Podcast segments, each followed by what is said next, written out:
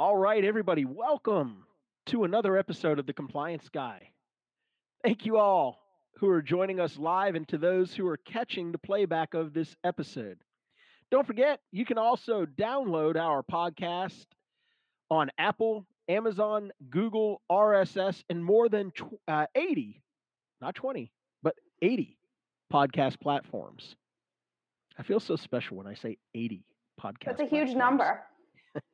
So, the voice you hear in the background is my very special guest, and the lady you're seeing. I'm so excited to introduce you to uh, to her because today's a really special day. Uh, for the simple reason that I get to interview someone I've truly come to admire, both as a professional and as a person. This lady is an incredible business professional who's disrupting the healthcare space and making an impact. And, and, and I don't use the words disruptive and impact lightly when I talk about this lady. She's engaged with numerous boards and charities and is also involved in quite a few philanthropic endeavors. So I want to welcome to the compliance guy, Jeanmarie Loria.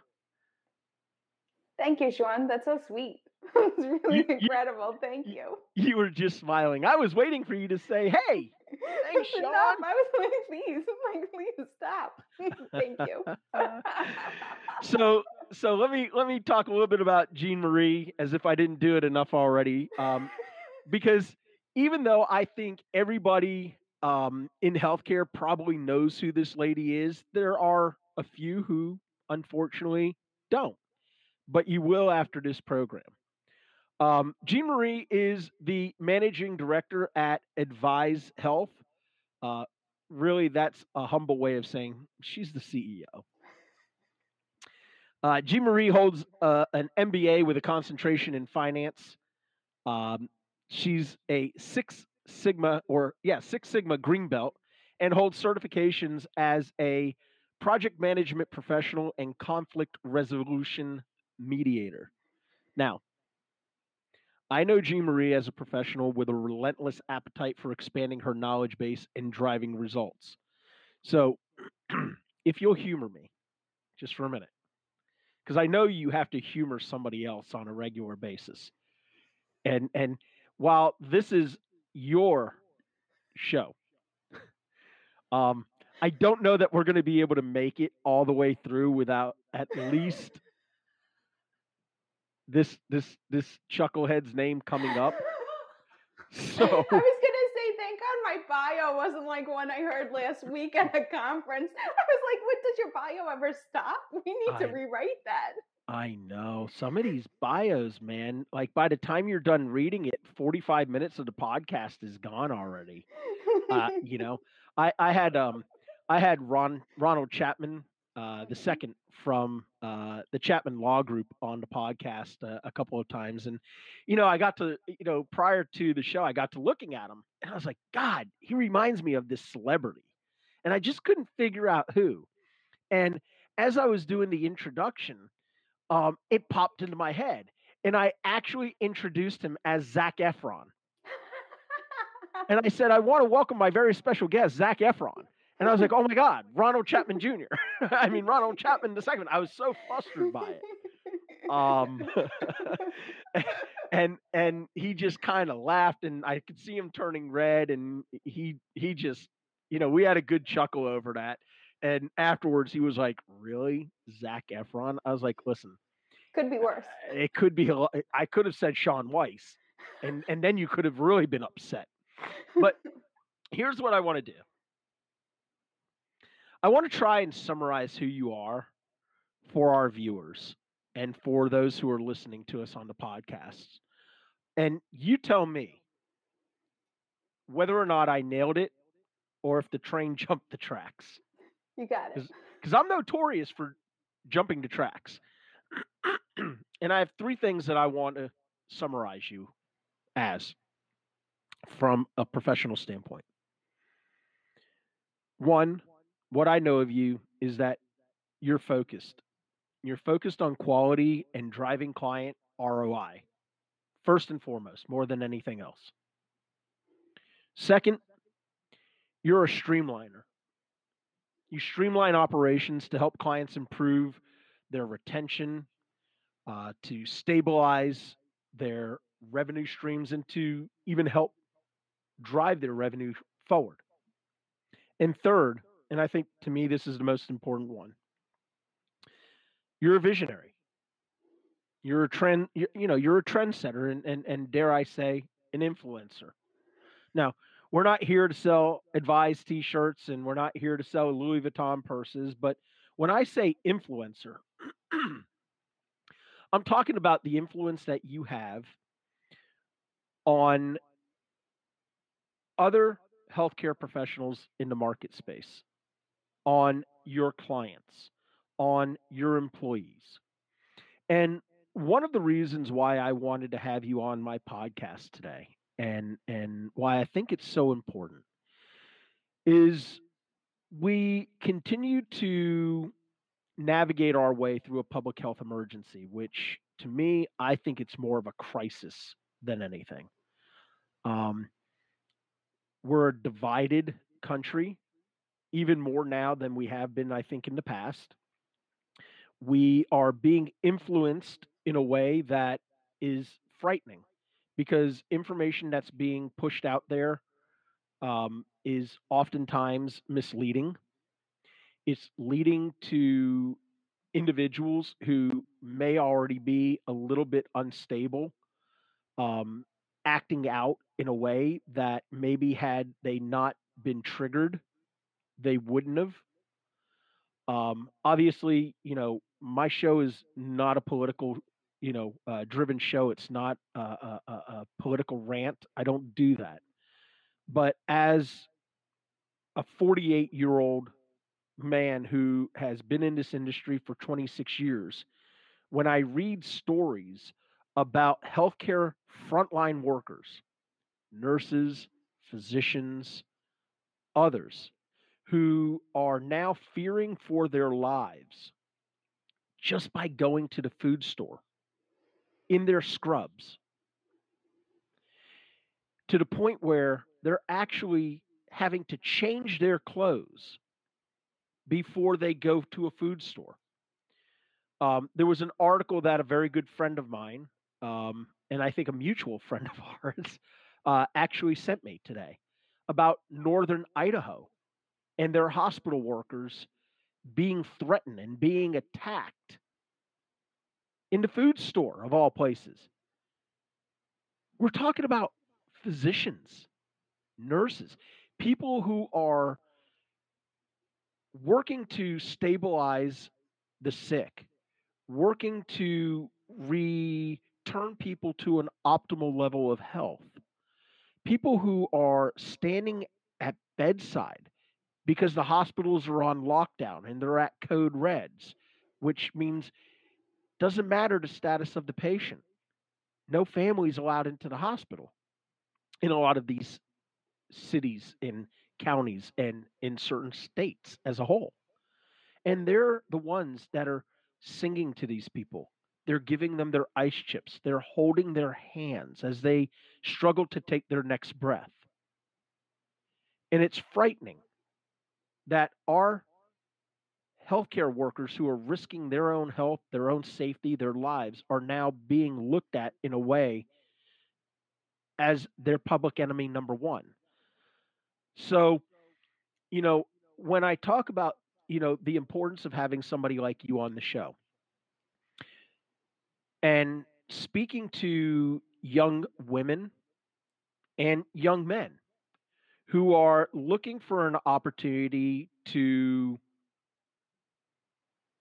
move into the or transition into the healthcare space. I look at somebody like you and I say, you're a trendsetter, you're an influencer. What would you say to young women aspiring to reach a level of success that you're at? To help them realize that transitioning into healthcare, irrespective of what you're hearing and what you're seeing, is still one of the best, most rewarding industries to participate in? It's a great question, Sean. Uh, when I was growing up, my mom wanted me to go into medicine. So my mom was a nurse. She was like, "You have to go into medicine," and I said, "I hate the body. I cannot do that." So I chose IT and finance, and then woke up one day and I was in healthcare and said, "Well." I was I was studying for my CPC exam. I was having to learn like really learn parts of the body and I remember saying I'll just skip that section because I can't deal with that. Like that's disgusting. No thank you. Uh, but I woke up and I was in healthcare. And what intrigued me then and still intrigues me now is the fact that things are happening. So, to your point, things are happening that are huge in this industry, and there's not enough thought in, in terms of the business side of it. And that's really what I look at every single day. On my way here to New Jersey this morning, I was reading Entrepreneur Magazine I think it was uh, maybe the magazine from two months ago or three months ago. It was talking about young entrepreneurs. And every single uh, article that I read about these different young entrepreneurs, all under um, age of 30, was that they were thinking about mental health and how people feel in the workplace. And then towards the back of the magazine was this section on franchising opportunities. And I read about real estate and finance, and the big four were in there, and just a different franchises. And nothing was healthcare related at all, not at all. And I thought that was interesting because I thought I would see something like ENT allergy or something like the big franchises that we know, even um, right. dental, but nothing. And there's this lack of understanding of like where you can get into healthcare and what that looks like even healthcare consulting. So i knew early on i loved consulting and i wanted to be in consulting. When hmm. i started here and started working with some of my payer clients i said well hey if we're doing this audit of a doctor and it's a bad doctor let's just throw them out of the network. And they were like no. And then i got into the whole conversation about okay who pays what in healthcare? Why does it matter? So, eh, when you're talking about our nurses and our doctors and all the healthcare workers, how do we have such a disconnect where they're being treated this way and they're giving their lives to this cause? And yet, you see the business side of healthcare doing really well because you look at certain businesses that posted ridiculous profits last year when we had people dying. Where else are we going to see that that isn't really called into question? It's a shame. Those are the kinds of things that I talk about with my friends. So, yeah. what I would say to younger people is if you want to get into an area that is truly underserved, it is healthcare. And it's underserved in terms of the Uber. I have not yet seen a healthcare Uber that comes in and just dominates. And I will tell you, every day I sit down with my team, like, how do we break it? We don't want to like just fix fraud and bring it down by 1% like you hear other companies saying. Sure. We really want to say like can we break anything? Can we help people understand like this is a really broken system with a lot of opportunities. Get on board. Let's do something together. Yeah, you know, and, and I think you raised great points. You know, the I think the biggest problem that we have in healthcare and why our system is so dysfunctional. I mean, there's a number of reasons. But I blame the special interest groups. I blame the lobbyists because they are lobbying for a bottom line. They're not lobbying what's best for you or for me. They're not lobbying on behalf of a physician. The biggest lobbyists in special interest groups on Capitol Hill are those of the pharmaceutical companies and those from the insurance companies, followed by, you know, the hospital associations and some of the others. And I'm not beating up on them. They're they're smart enough to invest in the lobbyists. They're smart enough to find their way into, you know, the the congressional caucuses and to be able to influence with you know their dollars and their marketing campaigns and whatever else it is. And this is where I think, you know, somebody like yourself can be so influential. And, you know, uh, let me stay and on that. Let me let me say to you, Sean. Please. So when you said uh, about being successful, I don't think I'm successful at all because I've done nothing to reduce the cost of healthcare. It drives me insane every single day what I do. Yes, it feels good when we find money. It feels good when we do education and help providers. We help payers. It's wonderful. But I will say I don't feel anything has been done yet. So to bring up the name that you mentioned, Eric Rubenstein, obviously my person, my partner in I, life. I never I never mentioned him by name. I had to. I had to. Uh, so what I'll say is, when I met him and he was still working for the OIG at that time, I got to ask him all the questions that I wanted to, like how do you get these audits done? How are you stopping the doctors?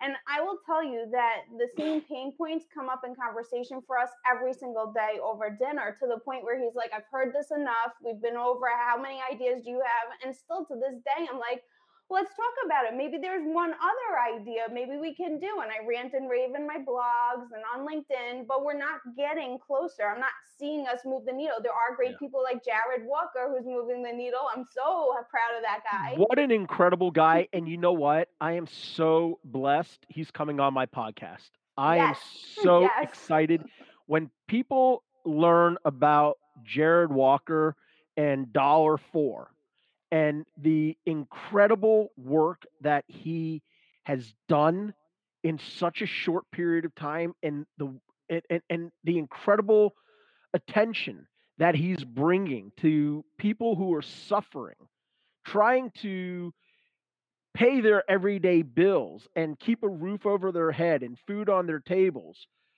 But they're having to make a decision between whether or not they pay their debts for Rent. health care Can I even There- pay rent or Can can, I I, pay pay, a minimum payment? I mean, we're talking real life stuff. this is real life and and and and he is an everyday hero but i want to disagree with you and and i'm and i'm not i'm not one of these people that likes to disagree you know I, I, i'm you're all about conflict resolution so we're going to have to resolve our conflict You're a lover, not a fighter. Tell me.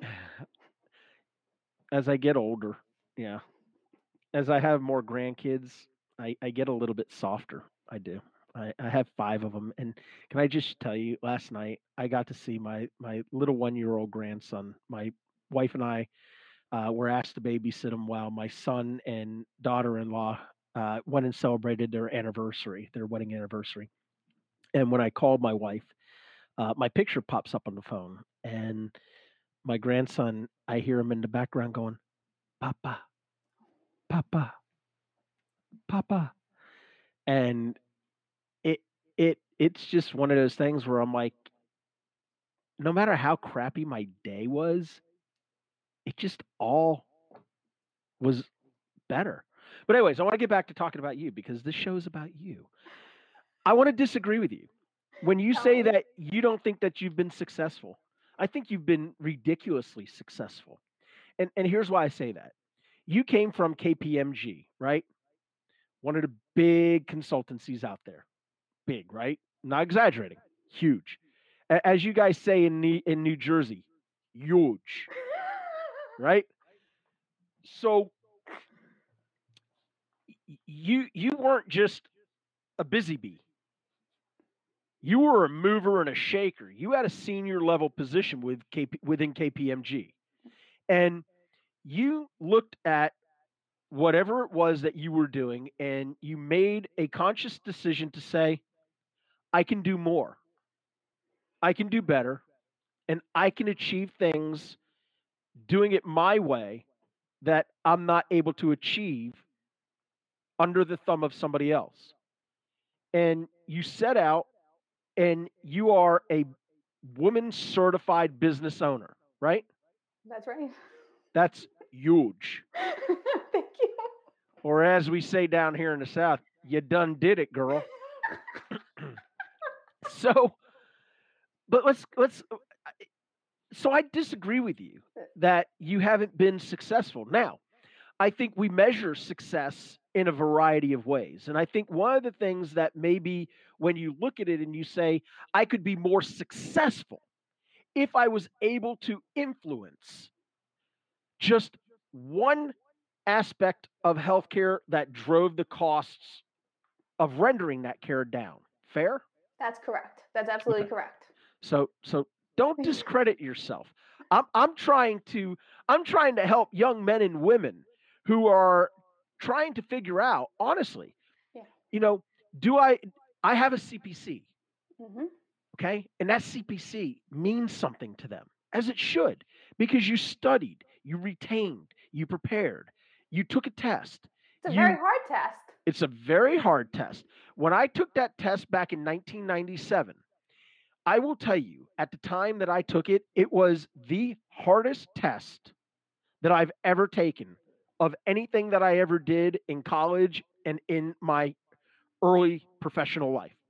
It was ridiculous. Now the the the test has changed over the years eh, to accommodate, you know, uh, uh, newer Many things. generations. Right, Many things, right. right. but I will tell you, you know, for me, just like you, you know, you continuously educate yourself, right? You're always reading, learning, pushing the envelope. Me, you know, it's all about education for me. And and and and this isn't about, hey, you know, I read and and, and educate. But the truth is we work in an industry that the landscape changes by the hour. And if you're not keeping up with this stuff, if you're not aware of the trends, you get left behind. And I think that's what's happened in a lot of cases of some of these these large integrated delivery health systems, some of these durable medical equipment companies, physicians. I love physicians. I'm a physician advocate, right? And I will go to the end of the scorched earth to protect a physician. But sometimes some physicians just can't get out of their own way. But, you know, uh, so talk about because I, I I want other people to understand that you know it's nice to have a cushy job, right? It's nice to make 50, 60, 80, 100 thousand a year, whatever it is. You obviously were in a position of leadership at a huge consultancy, KPMG. But yet you made a decision, and this is the point I want other young professionals and individuals aspiring to become more than even what they believe they can. I want them to hear what made Jeanmarie Loria say, I'm doing this. That's so sweet. Thank you. Uh, I like the idea of catching the bad guys. So when I got into this business, it was all about catching the bad guys. And I said, you know, that sounds really cool to me. Because for me, I've never been driven by money. I really have thought more about what can I do to help people? What can I do? And I know that like I'm I'm good at something. So I'm good at doing membership. If I join a board or a committee, I'll do membership because I'll talk to people. I'll say, hey, do you like it? Don't you like it? What can we do better? I do fundraising. I'll go in and say, like, hey, I got to ask for a check. But if it comes to individual care, I'm not the person, right? Like, I'm never going to be able to help somebody and be like, oh, let me help you with, I can't, but I could go raise money to help 100 people. And I think that that's one of my strengths. So I started um, looking at the fraud, waste, and abuse in healthcare. I was very, very interested in how do I make this better. When I was at KPMG, I used to do IT audit of hospitals and I would always look at Charge Master.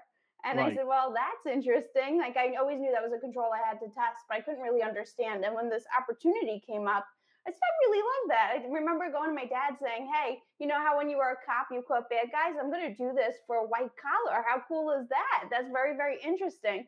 But as I got into it more and more, I realized it wasn't just that. There were so many areas that could be discussed more and worked on more. Um, what helped me was I've been fortunate to have some tremendous mentors in the healthcare space.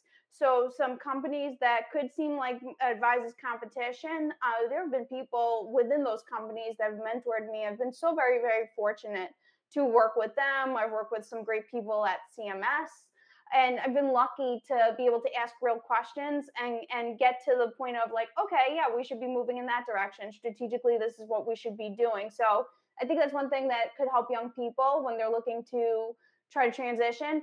For me, with my CPC, so I always hired uh, lots of certified professional coders with my company. I would listen and ask them, like, what do you really want to do with this? Uh, Do, do you really want to sit at your laptop for 40, 50 hours a week and, and do codes? Do you want to educate? Because some people are way more into education, sitting down with providers and educating. Do you want to audit? Do you want to do coding, billing? What do you want to do? You know, I think it's important to think about that. And then I've had um, some of my employees before too want to have their own companies. I would help them. I would get them magazines that I thought were helpful and inspiring. I'd always say, if you have a question, don't make the same mistakes I've made. I'm always available to talk. So I think it's important to collaborate in the Awesome. space. So, you know, and I forgot to say this at the very beginning, and I'm so sorry, folks. The chat is live, and um, apparently I didn't have to say it because people are blowing up the chat, and I got to tell you, it's all because of you. It's great. Like, did you pay people prior to the show? Did you like offer people like like I I do I do this podcast and yeah, you know, look, I I get a lot of comments and I get questions and stuff like that from people and you know, there's a handful here and there. I mean, I think we got like 20 comments from people blowing it up. And I like when we appreciate it. do when we do, you know, the chuckleheads, um, you know, maybe we get a comment and it's usually can somebody please mute Eric Rubenstein? Trust me, it's impossible. I know from experience. I think because we're talking about real things here, Sean. So the Right. thing is, you know, when I was getting my MBA, I was told in school that my accent would never uh, get me anywhere. I would hit the glass ceiling. I sounded like the nanny. I've tried hard to dial it back. I work on my R's. I try really hard to say my R's properly. Coffee's still an area of issue for me, but Yeah. I like to talk about real things. When I talk to my clients, I don't change my tune. I go in and I work with payers and I'm like, can we talk about why things are expensive? When I work with hospitals, I talk about, can we talk about why things are so expensive? How do we get people to not pay as much? So I think, Sean, us talking about where the real cost is, Right. is the thing. I see the Absolutely. question. So look, you know, this is Christopher Jones, and and and I, it's it's a question, but it's really a statement, right? When are the health insurance companies going to recognize the needs of chronic medical patients and vocational services?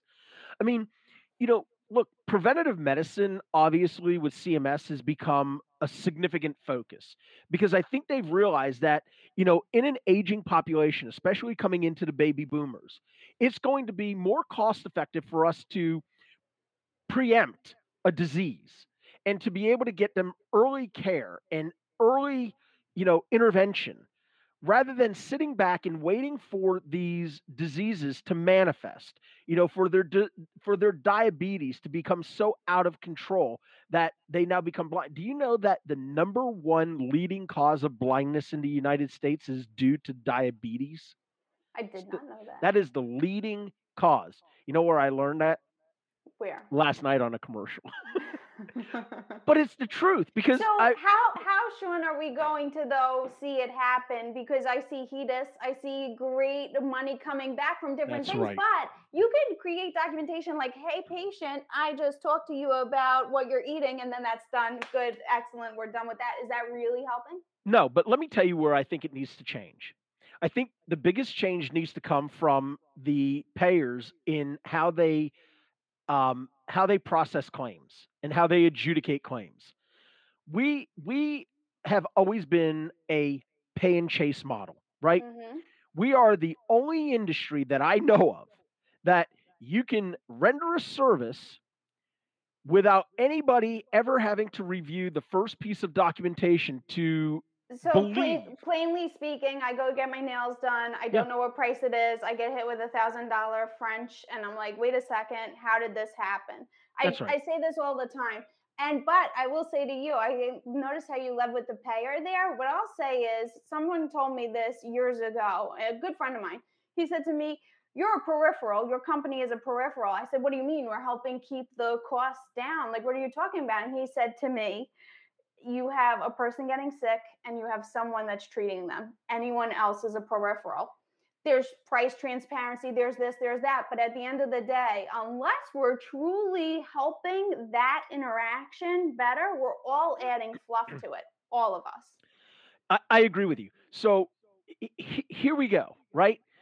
Jordan, um, one of the people, and, and I mean this, buddy, and I hope you know this. i- i- this guy has become one of my closest friends. Jeanmarie and I were talking about this before the start of the show, and you know, a lot of people were like, "God, you know, you, Jordan, and Eric, you guys just have like the best chemistry. You know, how long have you guys been together?"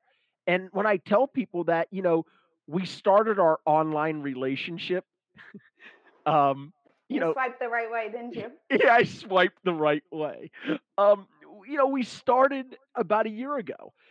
But in all sincerity, it's really the last six months that Eric and Jordan um, and I have just broken through, and we have become we have become a wolf pack, as Jordan just said. But the truth is, um, it's not just that we have this chemistry and that we click. It's that we're like-minded. We want to see an you, end you to need and what's interesting sean is that i think of you as provider i think of eric as like government came from this big government background we have jordan with all this advocacy and really doing it and what's so interesting to me is that you all are so like-minded you're really about yeah, delivering good health care in, in the business side, which yeah, is crazy. It's not like you're out there practicing every day. Like right, you're doing the behind the scenes, but yeah, like minded in terms of ethics and not making money off of the problem. yeah.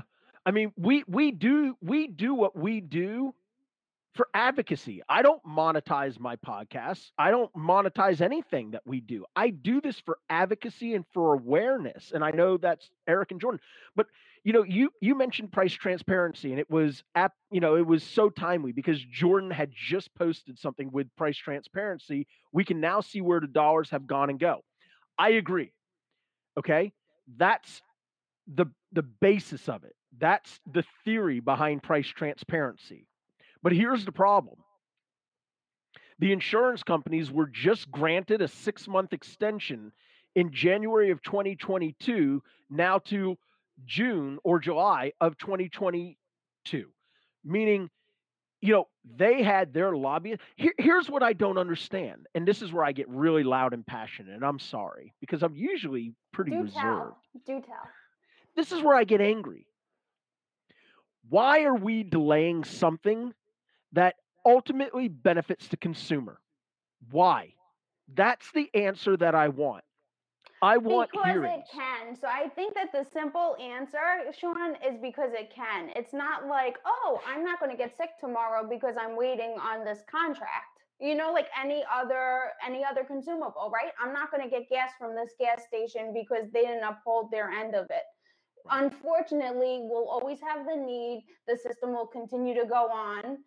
And also, transparency is exciting, but is transparency really going to get us to where we want to be? I love Southwest transparency. They always Yeah. put out transparency. But do I know why during the end of the pandemic, well, we're still in it, but uh, like a couple Right. months ago, I'm flying somewhere for 30 bucks versus now 120, same Oh yeah. flight. Transparency. I don't know why. Are they giving me a breakdown of the cost analysis? So Yeah. again, like the transparency is interesting. I'm excited for it, but is that really going to move the needle for us? Right. You know, this is interesting. This is from Pam Vanderbilt, and and and I agree with her. You know, as much as it pains me to say it, I feel moving insurance back to an agreement between the patient and the carrier instead of the provider and the carrier would help drive healthcare costs down. Not only would it drive healthcare costs down, uh, Pam, and thanks for um, thanks for posting that. I, I think, and tell me what you think about this. Not only would it drive the cost of healthcare down, I think it would improve the physician patient relationship. I think physicians would be less inclined to sit and stare at a computer screen and click keys on a mouse pad and would once again sit or stand face to face with a patient and engage with them. That's where I think re engaging or transitioning the way health insurance works to it being a conversation between the patient. You know what I tell you know what I tell providers all the time when they get denied for a claim where it's listed as not medically necessary or reasonable and appropriate. You know what I say? What? Call the patient and tell the patient that the insurance company who's charging you 700 800 for a family $2500 a month. You have a $5000 deductible. You have ridiculous copays. Give them a call and have them explain to you as the patient why now they've determined that something I, as your treating physician, that I've determined was medically reasonable, appropriate, and necessary based upon my clinical judgment, my 15 years of studying to be a doctor, my 25 years in practice. Have them explain to you why they don't want to pay the claim. And you know what always happens? The insurance company backtracks because they don't want to tick off their beneficiaries. They don't want that press. And you know what they always say? Oh, that was a glitch in our system. We can we're gonna go ahead and and, and adjudicate that claim for you. I'll give you the other side of it. So I Please. appreciate what you're saying, but after you only look at bad providers constantly, it makes you say, well, this is a flag. You know, this provider is sending people to this a lot. And I'm not going to say that's all the time. It's just interesting because you have one side saying one thing. Because I talk to, we have clients at Advize Health. We have advisory and audit. We're doing payer and provider. And people always say to me, well, which side are you helping? And I always say, we're sitting on the fence with CMS. There's right and there's wrong, period. And I hear from my payer clients all the time, like, we're just trying to do the right thing. We're trying our hardest to do the right thing. And I get it and I understand, I mm-hmm. hear it. But then you watch the money around it and you watch where it's broken and you see providers being challenged on things, or if they're an important provider, just being allowed to do whatever. It's incredible to look, but I think the issue is, and I've been seeing this come through with the chat, it's quality of care versus the financial piece. Right. And unfortunately, we're in and healthcare is an economy that's fat and happy. And until something really comes in like an Uber to be like the thing that breaks it, we're still going to continue. I mean, we're we're lucky if we can do Sean like your side with just completely all compliance and and working with trying to get a clean paid versus the like we need flags, we need to do this, we need to do that. Still, we're not talking about how do we get that patient to live another year or fight the diabetes. Like we're That's not right. talking about that. No, we're not because we're not focused on patient care. We're focused on the business of medicine. And you know what I tell people all the time about this show is we are fo- you know we are this show for me is where the business of medicine and health law intersect, right? Yes. That's what this show is. And I love when I get the opportunity to slide out of having to talk about fraud, waste, and abuse, and I get the opportunity to talk about value versus cost versus outcomes. I love when we have these conversations because they're real. They're tangible conversations that need to be had. But the problem is, we need to be able to have these conversations at a level beyond a podcast. We need. I have uh, uh, a congressman who's going to be coming on the show here very shortly. Um, and you know, I thought about mentioning his name just now to to put the pressure on to make him come on to have it uh, sooner, but uh, he's already committed. And you know, I, I want to have these conversations with people in both the upper and lower chamber, and I want them to explain to the American people why administration after administration, irrespective of whether it's Democrats in control, Republicans in control, or a split. Okay? Because during the last administration, he had both the House and the Senate, as well as the White House. Now, during this administration, they have the House, the Senate, and the uh, um, the yeah the the House, the the Congress, and the Senate. Why is healthcare the one thing that eludes Congress? Why? That's the answer that I want.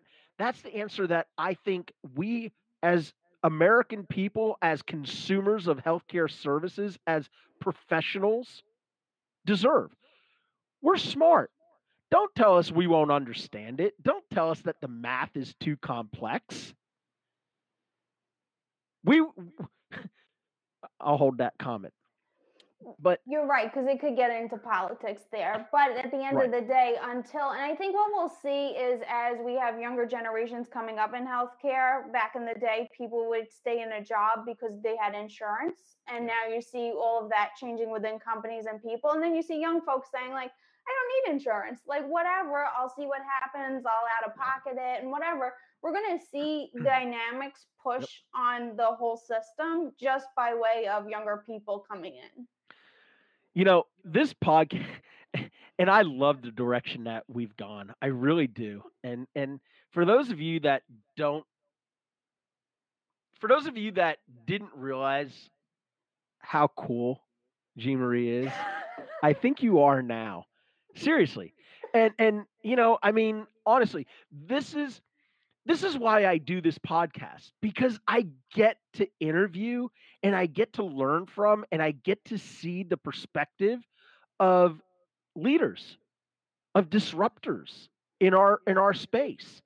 And I hope after this podcast whether we had 5 viewers or we had 500 viewers, I hope people find us on the podcast. I hope they watch this because when you listen to a podcast, I don't know that you can always see how passionate the guests are.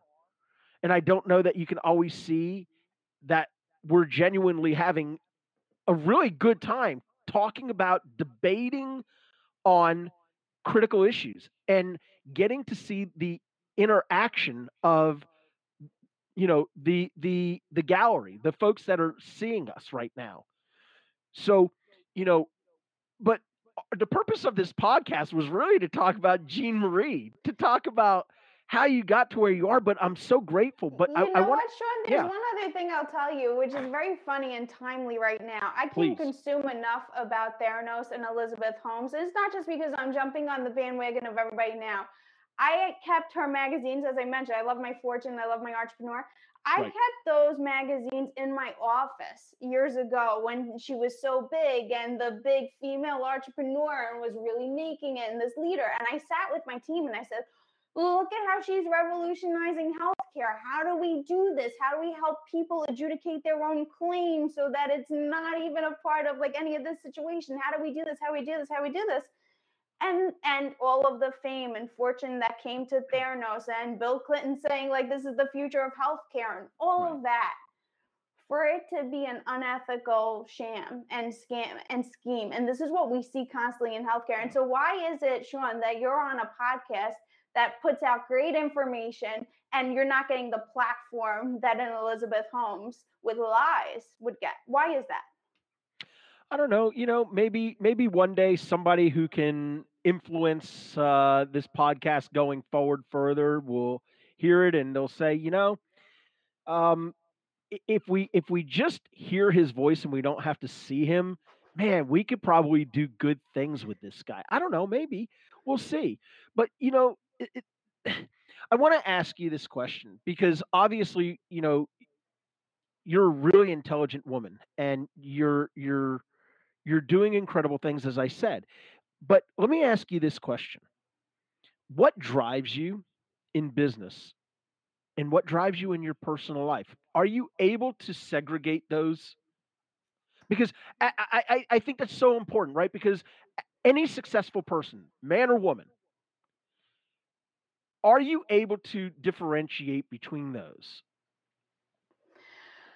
It's a great question, Sean. Great question. So I'll tell you, when I was getting my MBA and getting ready to interview with all the big companies, the answer to that that I learned as a student was fear of failure. And I used to just say it and I didn't mean it. Uh, once I bought my company and had people on payroll, that really became the real answer. So early on in the advised years, I was worried every single day about payroll but that wouldn't be enough to get me up out of bed after like three hours uh, sleep a night every night every night every night. So that's really not it. It's the fact that i always want to do a little bit better. If there's any way to be more efficient or effective at something i want to and i can't turn it off. So i don't stop talking about healthcare when i close my laptop. That's when i really start talking about it. so throughout the day it's clients it's employees but then as soon as i close the laptop it's how do we think beyond just doing this? You know, in the shower, I'm coming up with ideas of like, oh, I need to talk to this person about this. Maybe I could go meet with CMS about that. Maybe Yeah. this payer, if I call Blue Cross, Blue, maybe they'll eh, talk about this or whatever. So I'm always thinking.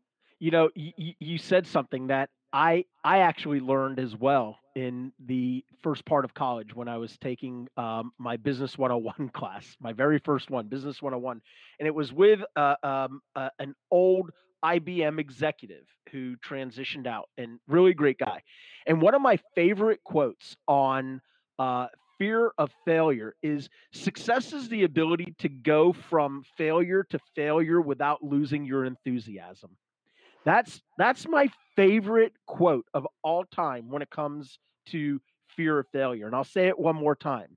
Success is the ability to go from failure to failure without losing your enthusiasm.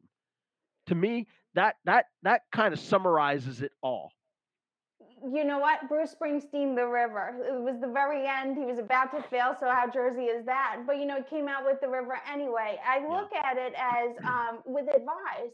I was four hundred thousand dollars, absolutely in debt. I had two mortgages on my house, zero money left. I owed everybody I knew money, and I got made a job offer that was a huge job offer. I would have been able to do all personal loans in about one, two years of salary. And I walked away from it, and the person said to me, why would you do that? It's in healthcare. You'd be working on the same stuff. You'd have the same clients and all that. And I said, I really believe in what we're doing. And I'm lucky enough at Advize, our CIO, Eric Consortia, has been with me from the beginning. And we've talked about we would rather people not know our names and do something that's important than have our name on a building or have all the money in the world. So I'm lucky enough to have a team that really believes in that mission. That's why I didn't leave. And I said, like, you know, I think that I could get out of this hole. I hope. Like, you know, I hope I could pay everything off, but I have to go see my team do this and do it with them. And you've been climbing out of that hole or are you out of that hole? We're completely out of that hole and it feels wonderful. We're go. in the sun for the last few years like this. so so once again, this is why I refuted your earlier statement of I'm not successful. Are you kidding me? Four hundred thousand dollars in debt, and you you rolled up your sleeves, and you clawed your way through what you wanted to achieve, and you didn't let the fear of failure hold you back. All right, so I want to um, I want to I want to transition for a minute because you're involved in a lot of charities, and you were written up uh, a lot of folks may not know this, but you were written up in a well respected magazine not too long ago. Uh, I think you were on the cover of that magazine, and I think you were with your mother. Is that, am I right? Tampa Magazine. Yes, yeah. You Thank were. you, Sean. Thank you. You're such an you, investigator. You you are well. I mean, you know, I'd look pretty foolish if I had a show and you were like, "Oh, I was written up in a magazine," and I'm like, "Oh, really?" That would be so terrible, wouldn't it? So, talk, can you quickly talk a little bit because I want to talk about the charities and I want to talk about your philanthropy um, and and the things that you're doing, and I also want to talk about your engagement on the board of directors for the companies that you sit on. But talk a little bit about this write up because it actually was really um, it was it was a touching article um, and it was really kind of cool. So will you will you quickly tell our, our viewers and listeners about that? That's so sweet. It's um, a magazine that features different um, components of life and work, and it talks to entrepreneurs about how they're doing and whatever it, I was just writing that article. They were asking me all about how do you manage family and what do you do. And for me, it's a matter of being true to your word to everybody. So it happens with employees, it happens with clients, and it happens at home. And the picture of my mother and me, it's be us going to a meeting. She drives me to a meeting, then afterwards I take her to dinner and tell her all about it. And I've always been lucky enough to manage um, work and life that way. So to your point about it being a separation of who I am at work versus not. So, to that point, talking with all my friends, Maggie, who is my marketing amazing intern, all the way up to she's been promoted so many times. I'm proud of her in her current role. She sends me this TikTok video, and you know, I'm too old to be on TikTok. So she sends me this video. I see it, and I'm like, oh, this guy's talking about how to fight a hospital bill. He'll do it. So you know, being in healthcare for so long now, I'm like, eh, you know, I'm a little skeptical. How does he really do it? What does he do? So I got on my computer immediately and I said, hey, I need to talk to you. I need to understand how you do this. I see that you're written up in Time Magazine. This so this is Jared Walker, Dollar For. Jared Walker. Like, I see that you're in Time Magazine. I see the dollar. How did you crush five million dollars of medical debt? What does that actually look like? And he said, Yes, let's have a call. And Jared is a phenomenal guy. So we get on this call, and I said, I have to do something with you. I don't know what it looks like, but please use me. Do you need to talk to my team? Can we support? What could we do? And immediately I joined that board. And I'm so excited to be on that board because the work that Dollar For does every day is impactful. And so a lot of my friends want to be on for-profit boards, that's everybody's holy grail. I want to be on a for-profit board. I'll get paid five grand just for showing up, blah, blah, blah. When I think about what I want to do. I want to be on nonprofit boards where I might be able to provide just a little bit of value. And it being in the healthcare space, I'm so excited because I'm able to sit there with people who are into the mission and really doing things to say, I've seen it happen like this. How do we address that? Here's a Right. risk. How can I give of my time, my effort? So I did a birthday telethon where we just called. I had my friends get on um, basically mute and do share screen where we were calling our friends and dialing for dollars and saying, Would you make a donation to Dollar For? And we raised $12,000 in one hour, a little bit less than one hour.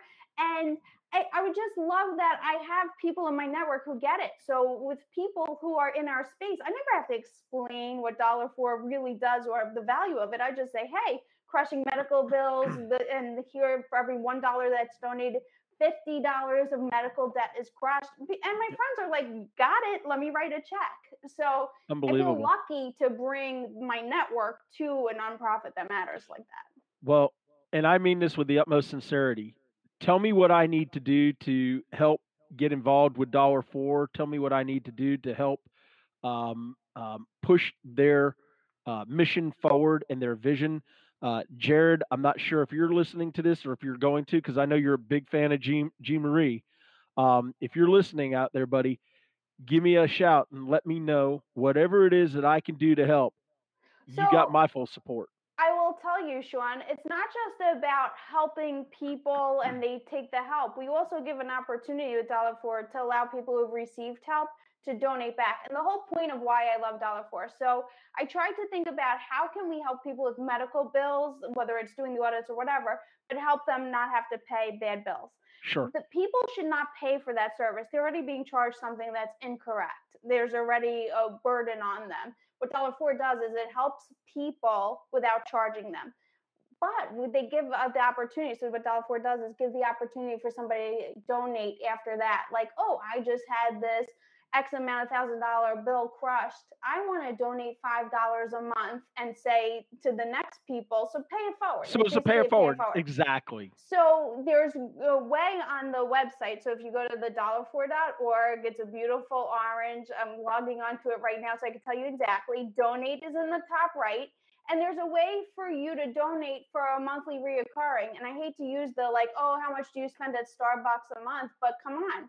So during my telethon, we're all making calls like, hey, what can you donate monthly? Can you do 10 bucks? And as soon as somebody like first call, I get a call. I'm like ready to dial out. I get a call. It's Charlie Meyer, my employee, saying to me, Hey, are you going to do 50 bucks a month? And I was like, Yes, I will. I cannot believe you called me. and so it comes right out and it feels great every single month. There it is. There it is. Donate. Top right, right there. That's it. So right here, donate. This is Dollar For. Um, if you're not familiar with them, please familiarize yourself with them. It's uh, dollarfor.org. Incredible, incredible uh, uh, charity. And um, Every Jared, one dollar turns into 50. You don't see ROI like that on any. it's unbelievable. So Jared Walker, congratulations, buddy. Keep crushing it. Keep doing the great things that you're doing. And uh, I can't wait to have him on the show here soon. So really, really excited. All right. So any other charities near and dear to your heart, Jeanmarie? Thank you so much. Uh, Quest was the first board I ever got on. So, as a 20, 21 year old, I joined the board of Quest. It's for people with um, mental disabilities, mental and physical disabilities in Orlando and uh, Tampa. I like that question a lot to become a partner. We'll, we will follow up. Thank you. Absolutely. I- you know, I have always looked at um, nonprofits that I feel are doing real stuff. I don't love the big national ones where I can't understand where the money really goes. And this is exactly how I treat the healthcare problem that is, right? right. So I would sit on these boards for these large ones and I would say, where does this money go? I can't go ask for money if, you know, I don't know where it goes. So maybe the I chuckle, maybe there's three C's that I could think of. I think that the chuckleheads deserve a shout out. so you know and i'll tell you this is something that um and, and i love that you were talking about um mental health um suicide prevention um awareness to mental health is so critical um a lot of folks don't know this, um, but you know, my brother, um, my best friend, uh, my mentor, uh, was seven years older than me. In 2003, he took his life. Um, and you know, he was a victim of mental illness. And for years, it went undiagnosed. Um, it was stigmatized. It was stereotyped. Um, you know, the thought of somebody having to be on, you know, Prozac and Risperdal and other medications and the the things that it could do for them. So, um, I have um, since you know the loss of my brother, I have advocated for suicide prevention. I've advocated for the mental health community. I am actually the chief compliance officer for the largest behavioral health and neurosciences uh, conglomerate in the northeastern part of the United States. Um, you know, who's expanding internationally their services. And for me, you know, hearing you talk about mental health and and the need to bring more awareness to it, um, it, it warms my heart because there's not enough talk about it. Not to say that it's any more important than heart disease and stroke and you know autism and Alzheimer's and Parkinson's. It's equally as important, but I don't know that it gets as much airtime as it needs to You're because absolutely right. you know, and especially in in you know foreign nations um, where you know talking about it is just completely frowned upon, and and in some places it's actually punished. So, um, any other any other charities? Eh, Let me ask you this: What is the one thing our viewers, our listeners, can take away from today's podcast that I did not ask about the most interesting woman in healthcare? Anytime, you know, let me any call up Karen Weintraub right now and ask her. let me let me any any time I mention you in the future, it's always going to have a hashtag next to it. Most interesting woman in healthcare. Um, give give our well, I'll listeners tell you what, one Sean. thing, I don't always podcast, but when I do, it's with the compliance guy. I would I just love say it. that I, you know, thank you very, very much for everything you had to say today. I've been so fortunate. I've been so blessed in this world to have great people around me, great family, great friends who have always been supportive of whatever it is that I'm doing. And uh, doing healthcare the way that I do healthcare, I do thank my friends and family for being around me with that because I think everyone should find something that they really love to do and then it's never work. So I, I think that I've been fortunate enough to find that thing for me. And I hope that other people find it for them too. It wouldn't be a finale without the not famous, the infamous Eric Rubenstein. Um, I love it. I love it, buddy. Absolutely fantastic. All right. So, as much as I hate to do this, this brings us to the end of our hour together for the podcast. I I sincerely hope that people listen to your message, engage in taking steps to make a difference in healthcare that are here, now, and for the future. I hope folks check out Dollar For and Jared Walker's incredible charity and the amazing work that they're doing. I hope people get to know more about who Jeanmarie Loria is, what she stands for, and how she's just disrupting the healthcare space.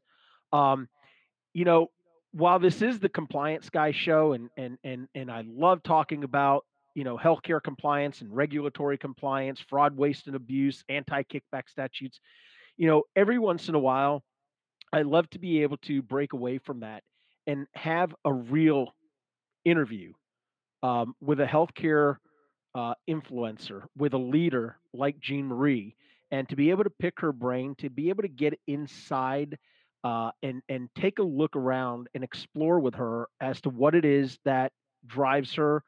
And I hope for all the young men and women, and even for those who are established in healthcare for years, but you're looking at it as a job and not a career. I hope you look at this podcast today. I hope you listen to the words that have been spoken and the conversations that we've been able to engage in for the last hour. And I hope it gives you some motivation. And I hope you don't stumble in moving forward because there's a fear of failure. We all fail. It's just a matter of failing and not allowing it to disrupt our emotions or to take away the great things that we're striving for. So, once again, this is the Compliance Guy podcast brought to you by Doctors Management. My name is Sean Weiss, and on behalf of Jeanmarie Loria, my extremely special guest today, and a special shout out to all of our incredible guests who were participating in the chat today. Thank you so much for taking time out of what I know is an extremely busy day. Thank you for tuning in on a Friday when you could be doing so many other things. And remember, be good to yourself, but more importantly, be good to each other. And until next time, I'm going to try to continue to do better. Take care.